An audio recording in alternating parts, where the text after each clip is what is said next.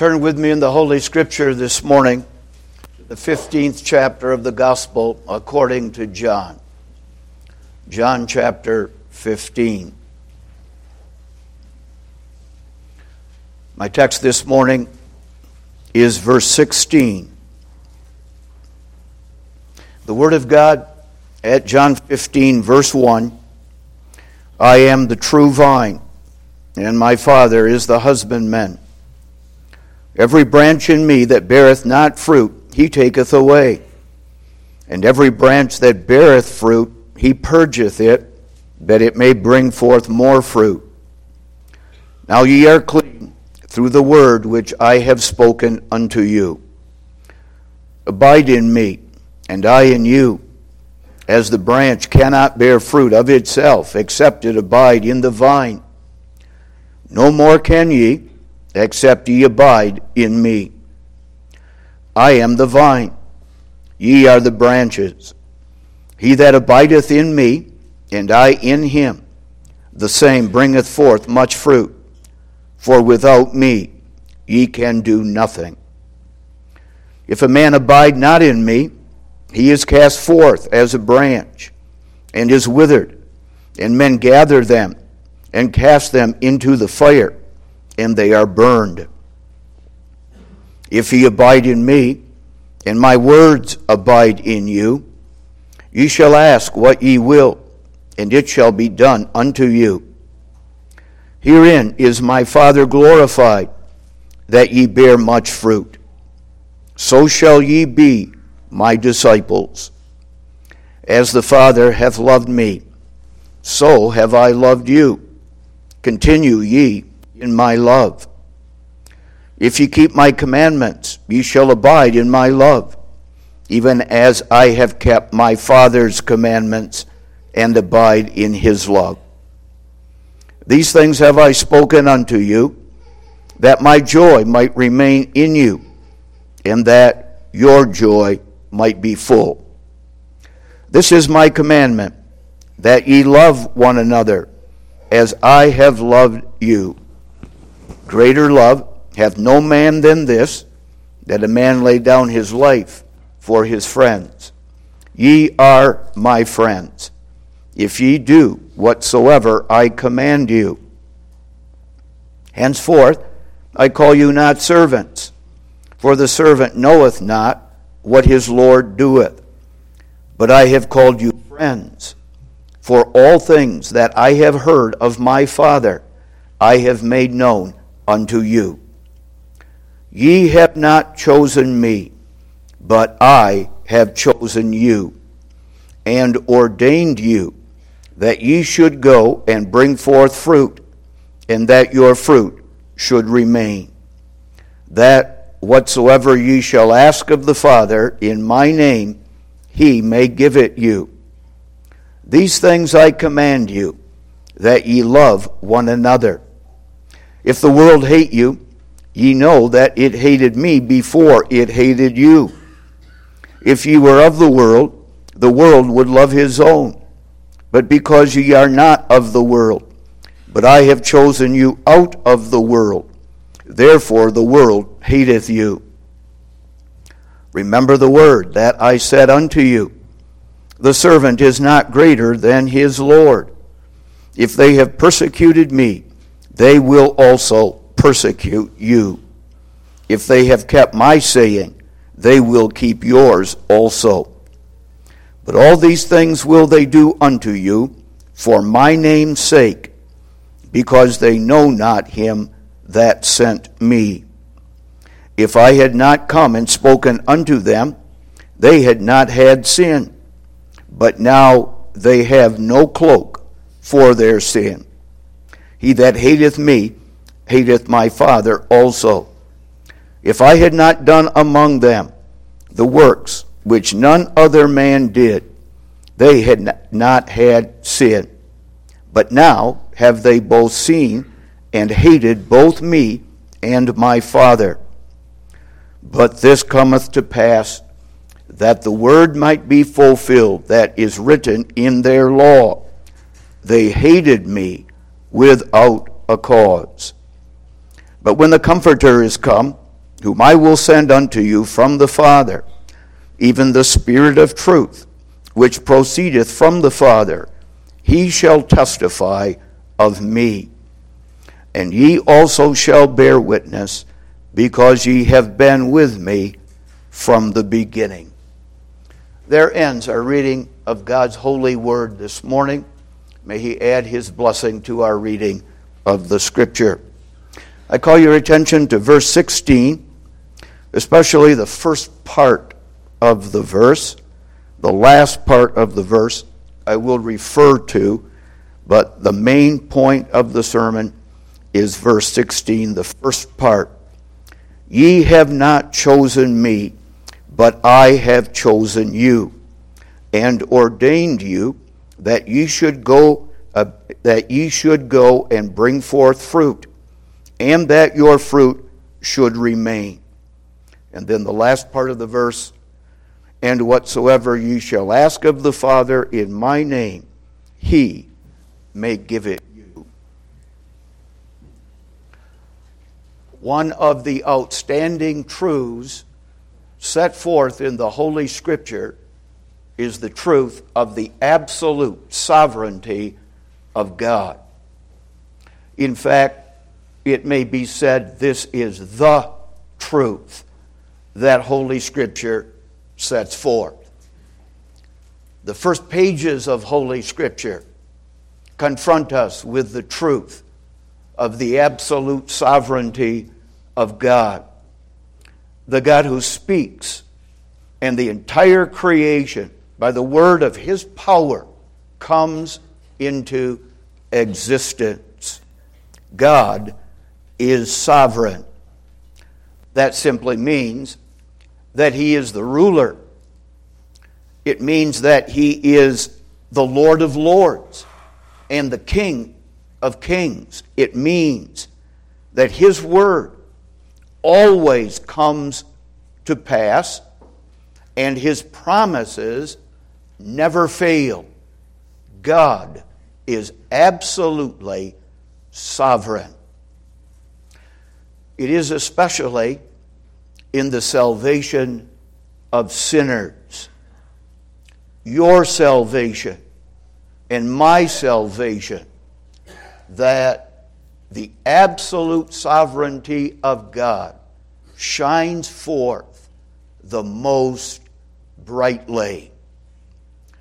That God should save me, even me,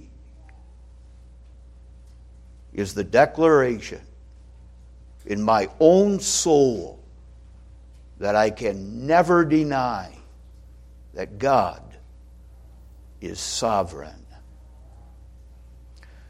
God is sovereign in salvation. God's sovereignty in salvation we refer to as God's decree of predestination. According to his sovereign will, from all eternity, God has determined the destiny, predestination. He has determined before, pre, the destiny, destination of every human being. God's decree of predestination we often refer to as double predestination because there are two destinies that God has determined for all human beings. Now, as a matter of fact, God's decree of predestination concerns also the angels. But the focus of Holy Scripture and of our text this morning is on God's predestination of human beings. Double predestination Because from all eternity, God has determined that the destination of some men will be hell, eternal damnation, judgment, everlasting under the righteous wrath of God.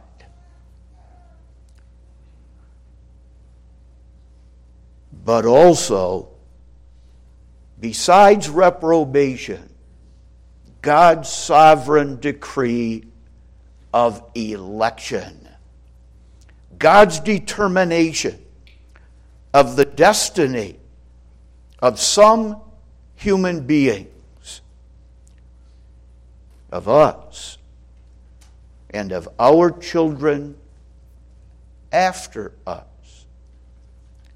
will be everlasting life and glory in heaven. God's covenant of friendship perfected, and we living with Him in friendship eternally. That's the hope and the comfort of the doctrine of predestination. In the text, the Lord Jesus Himself teaches predestination, teaches especially election, God's predestination unto life and glory. That's Jesus' teaching when he says in the opening words of the text, Ye have not chosen me, but I have chosen you and ordained you. I call your attention to the text this morning, taking this as our theme chosen by Christ. Let's notice, first of all, a divine choosing. Secondly, an unconditional choosing. And finally, a purposeful choosing. In the text, Jesus says, Ye have not chosen me, but I have chosen you. When he speaks in the text of choosing, the choosing that he has in mind is election. You may read the text that way. You have not elected me, but I elected you and ordained you. Election is choosing. Jesus teaches us several important truths about election in the text. Choose that we truths that we must understand. First, he teaches in the text that election is God's choice of certain individuals. Election is definite, and election is particular. That comes out when Jesus says in the text, Ye have not chosen me, but I have chosen you and ordained you. You who are individuals, who are definite persons. Election is not some vague and indefinite decree of God that, yes, some people in the end will be saved without specifying at all who those people are. Election is not God's decision merely to save a mass of human beings as it were, a pile of stones in a heap. That's not election. But election is God's decision to choose this one and that one and that one and him and her. Election is definite. In the second place, Jesus teaches in the text that election is from eternity. Election is not a decision of God in time. Election is not this that God looks into his crystal ball and he sees that some people will choose him. Some people will have faith, foreseen faith, that some people will live holy and godly lives, and therefore God chooses them to be his people. That is not the biblical and the reformed teaching of election. But election is God's decision in and from eternity. That's indicated in several ways in the text. First, Jesus does not say, I choose, but I choose you and ordain you. Present tense for both of those verbs. That's not the text. But the text is, I have chosen you, and I have ordained you. Both of those verbs are in the past tense. In other words, not in time, but from eternity, I have chosen and ordained you. That's also in keeping this that the decree of election is eternal that's in keeping with the one who speaks these words. Who is talking in the text? Who's the I, children? Who's the I that's speaking in the text who says, I, you, I, that I is Jesus. But Jesus is not a mere man. Jesus is the eternal Son of God. And that really is the theme of the whole of the gospel according to John to demonstrate that Jesus is the eternal Son of God. As the eternal Son of God, He has chosen and ordained us. And in the third place, the text teaches that this choice in ordination of God take place prior to our going and bringing forth fruit. That's how the text is arranged. Notice that. I have chosen you and ordained you that ye should go and bring forth fruit. The bringing forth of fruit, as we will see, is the doing of good works.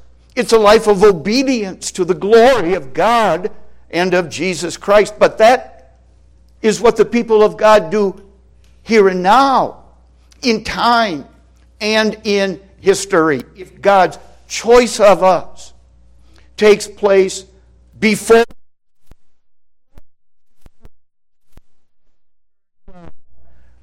our to the glory of his name, well then, our being chosen must have taken place in eternity. In eternity, God has chosen and ordained us. Third, this choice of us is a choice of us unto salvation. unto salvation itself. In order to evade the force of Jesus' teaching in our text, it's often denied that Jesus is speaking in the text of salvation. It's said that Jesus is really only talking about his choosing of the 12 disciples to be his disciples, his apostles, so that after he has left them, they will continue to minister to him. But this does not do justice to the teaching of the text. Clearly, Jesus in the text is talking about salvation and his choosing of some men unto salvation itself. This is plain from the fact that Jesus chooses these men to be associated with him who is the Savior and the Redeemer. He will lay down his life for them, as he says in verse 13 Greater love hath no man than this, that a man lay down his life for his friends. Clearly in the text, Jesus is talking not only about minus Judas, who is reprobate, but he's talking about his followers, disciples more broadly. He's talking about the people of God in every age. He's talking, therefore, about their salvation. This is also plain from the fact that in the text, Jesus speaks of the fruit produced by those whom he has chosen as being a fruit that is going to remain. To remain. To remain everlastingly. To remain even after this old world.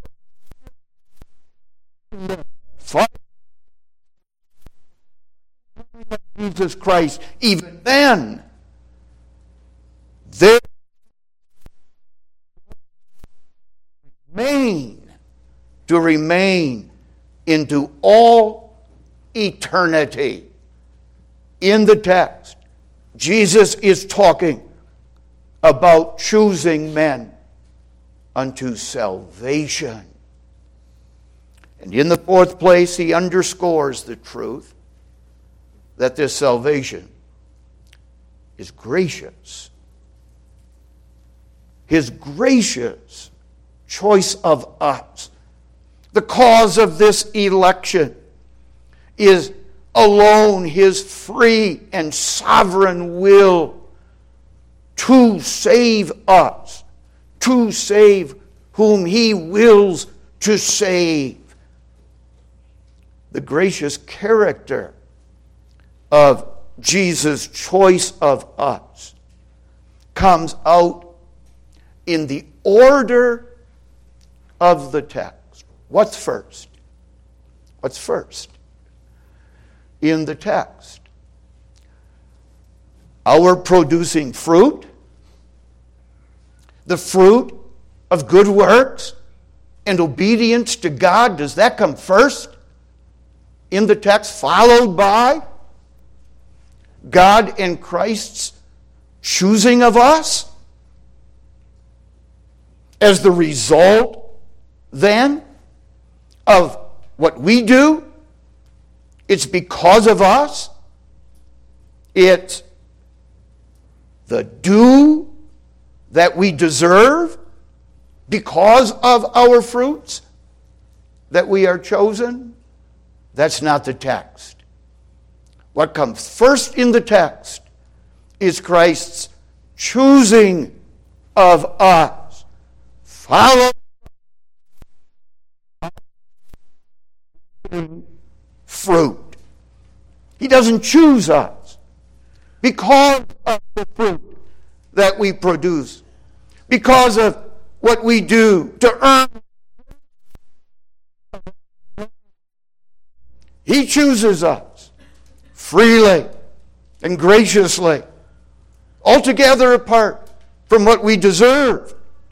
And then, having chosen us, we produce enduring fruit. The fruit that we produce derives and is caused by God's and Christ's choosing of us in eternity. A gracious choosing of us. And Jesus teaches that this choice of us is for His sake. We are chosen in Jesus Christ. Although there is no basis in us, no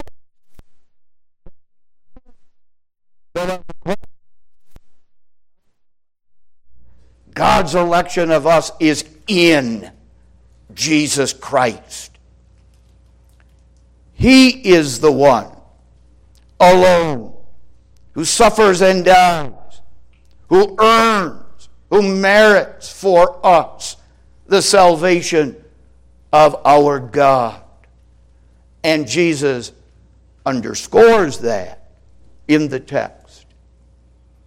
For it is Jesus who is speaking in the text.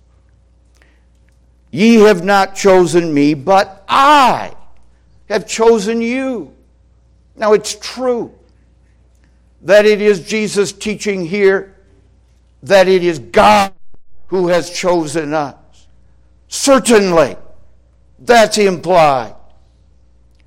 But he says, I, I, Jesus Christ, I, the eternal Son of God, in human flesh, I have chosen you. And he says it that way because we are chosen in Jesus Christ. This choosing and ordaining of us is discriminating.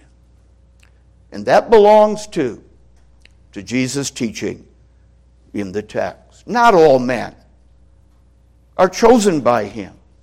Not all men are chosen by him in order to bring forth fruit to his glory. Some are excluded, some are rejected.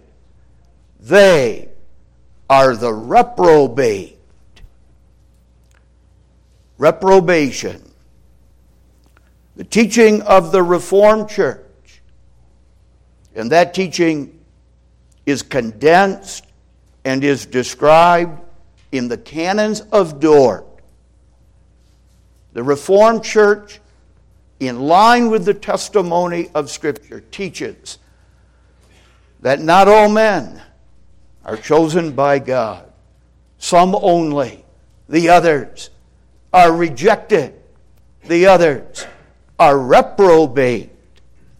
Reprobation is God's eternal decree appointing some definite people again to damnation. Those reprobated deserve that judgment and punishment on account of their unbelief and their other sins.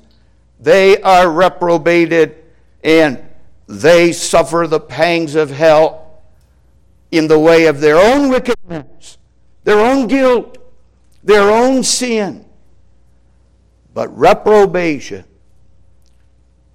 underscores the absolute sovereignty of God, God doing with His creatures as He wills. Reprobation underscores absolute sovereignty of God as He fashions not only vessels unto honor, but vessels unto dishonor. Theoretically, of course, God could have chosen all men. He could have.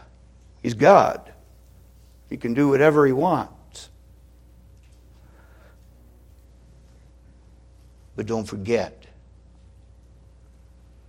he could also have chosen nobody. None of us. Because not one of us deserves salvation. He chose to do neither. Save all or but instead to save some, to reprobate the others. And the reason, on account of which he did that, was to display his absolute sovereignty and to humble you and me.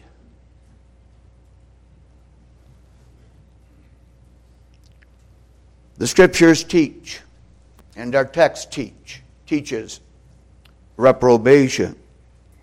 It does that in the very word chosen. The very word for chosen in the text. For the word that's used in the text doesn't mean only to choose, but it means to choose out of. That's the word in the text. And that's the word election. It isn't just choosing, it's choosing out of.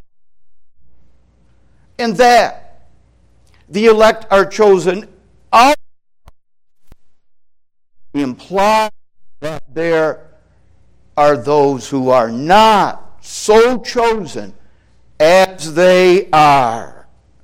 If they are chosen out mass of humanity, then clearly some only are saved, and the rest, no different than those who are chosen by God.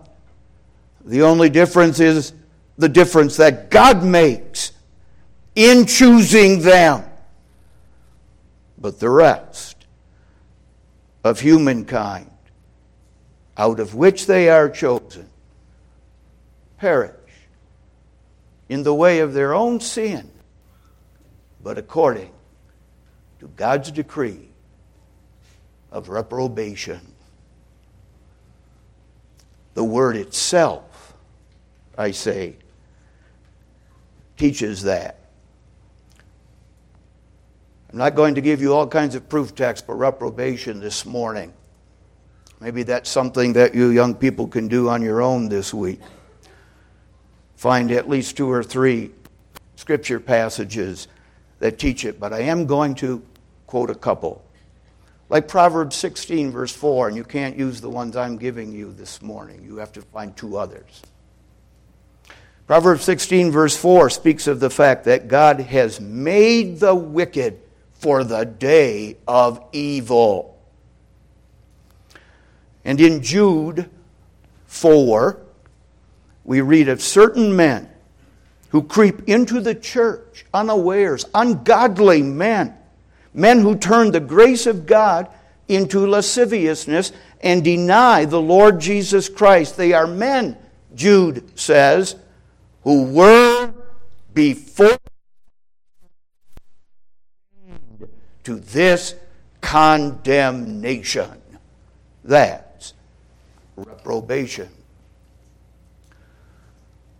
But the outstanding thing about election is that it is unconditional. That's the second point, main point of the sermon this morning. It's unconditionality.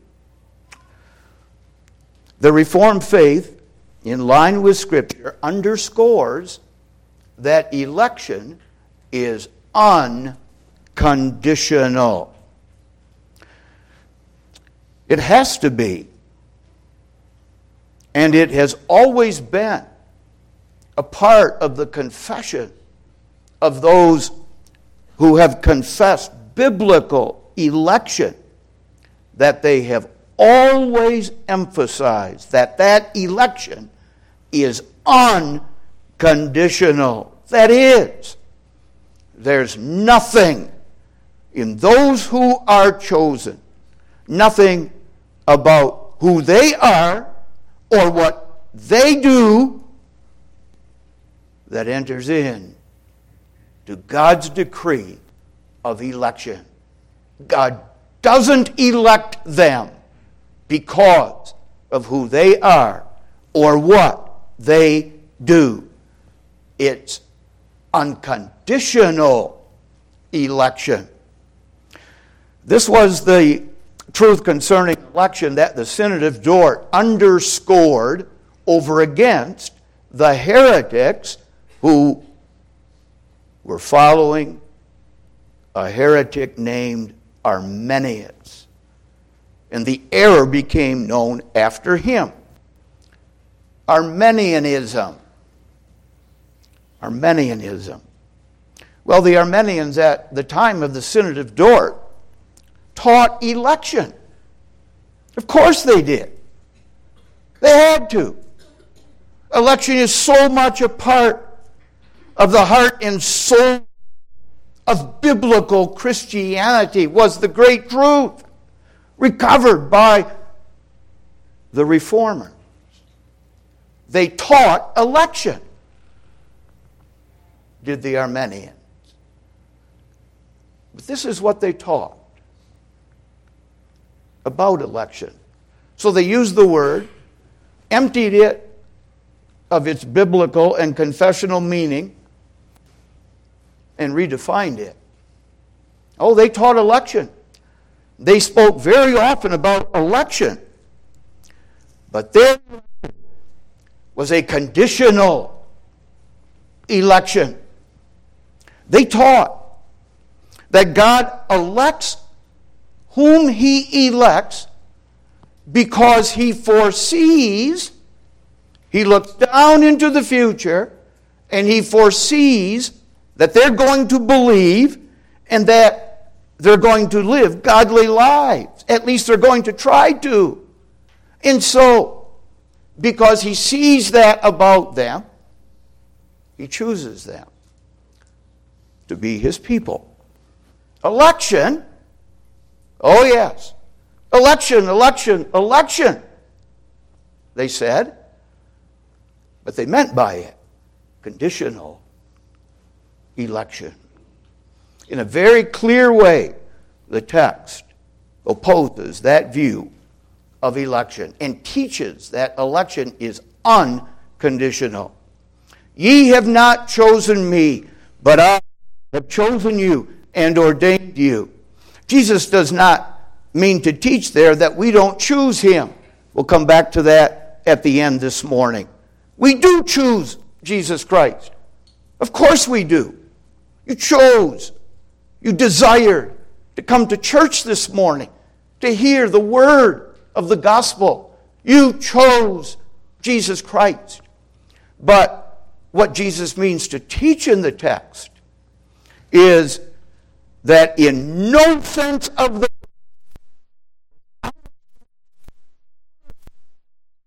it was his choice that was first.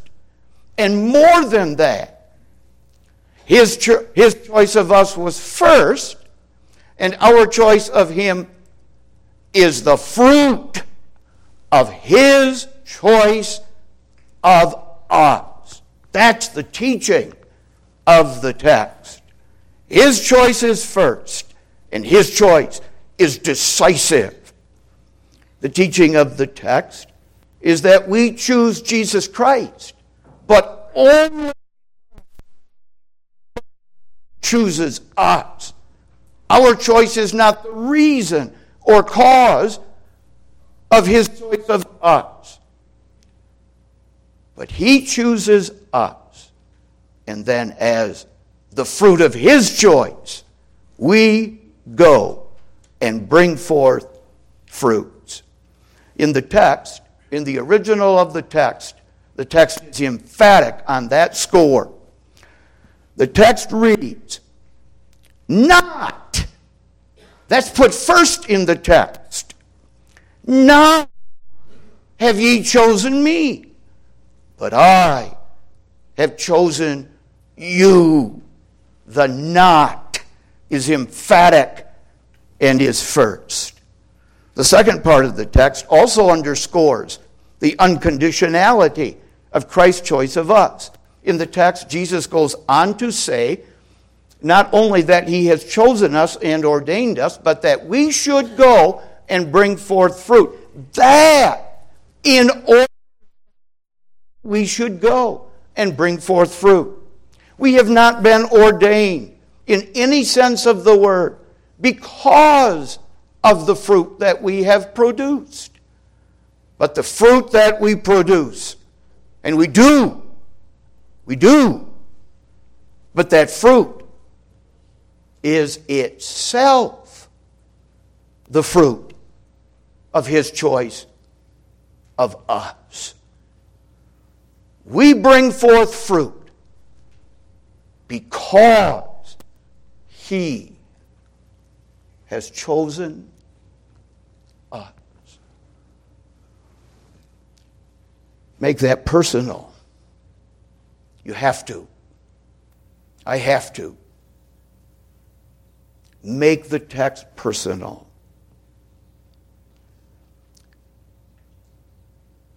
Ye have not chosen me, but I have chosen you me and ordained me that I should go and bring forth fruit. And that's the purpose. In the text, Jesus not only teaches the truth of election, not only underscores the truth that election is unconditional, but he also sets forth what is God's and Christ's purpose in electing us. He points that out when he teaches that the fruit of our election is that we go and bring forth fruit. The truth of election does not destroy a life of good works, as the enemies always charge. Teach people that they're elect, that they've been chosen to salvation in eternity, that there's nothing that can happen to change that, nothing that the devil can do, nothing that they can do to undermine Jesus and God's choice of them. Teach that, the enemies say. And you're going to have people living ungodly and unholy lives, taking the attitude, well, what's the difference? God's chosen me. There's nothing that can change that. So I might as well live like the world here and now. And my salvation is secure because God has chosen me and He's going to preserve me. That's not the way it is. It follows. It follows absolutely, infallibly. It follows without one exception, not even one. That those whom God and Christ elect bring forth fruit unto the praise of God. Good works and prayer. And that's my reference to the last part of the text as part of the fruit. That whatsoever ye shall ask of the Father in my name, he may give it you. Good works and prayer. The Heidelberg Catechism has nailed it in that last section of the Catechism on gratitude. What are the two things covered in that last section? You young people know who studied the Heidelberg Catechism the Ten Commandments, a life of good works, The Lord's Prayer, prayer. Those are the two main things that show forth the gratitude of those who have been chosen by Jesus Christ. Let's not think here of the spectacular good works that get the attention that others see and probably praise us for. And that's all right too, in a measure. He's talking about the unseen, maybe an unappreciated good work of a mother who, in the home, takes care of the needs of her family, goes about doing all her housework, everything connected with the care of children, and is unnoticed and probably underappreciated. That's a great good work, which is the fruit of God's election. A husband and father who probably works long hours at a job he doesn't really like, but it pays the bills, the Christian school tuition, the church budget, and some left over for the other causes of the kingdom. And then all of the other sacrifices and sorrows and pains of God's people in this earthly life. That's the fruit of election. At the same time, Jesus teaches in these words how we may know that we are the elect children of God. Let me ask you do you live as you please? Or do you strive to live in obedience to your parents' children? To God? All of us. Are you sorry when you don't? Are you stricken? Do you repent of your sins and cry out to God to, for forgiveness? Do you endure the reproach and hatred of the world as our Lord Jesus Christ, who's on his way to the cross in John 15? And do you choose Jesus Christ? Choose him gladly. Choose to follow after him. Choose to live as a citizen of the kingdom of our Lord Jesus Christ. Those are all the evidences and a multitude more that you are an elect child of God. Listen, don't doubt that, but live in thankfulness to God for it. Amen. Our Father who art in heaven, the gospel of thy grace to us in Jesus Christ humbles every one of us. Who are we? That thou shouldest set thy love upon us but for a reason known only unto thyself, and hid, hid everlastingly in thy divine heart. Thou didst see fit to choose us, even us. Then what humbles us even more is that thou hast chosen our children and children's children after us. We pray that out of gratitude, we may live to the glory and praise of thy name all the days of our lives. Amen.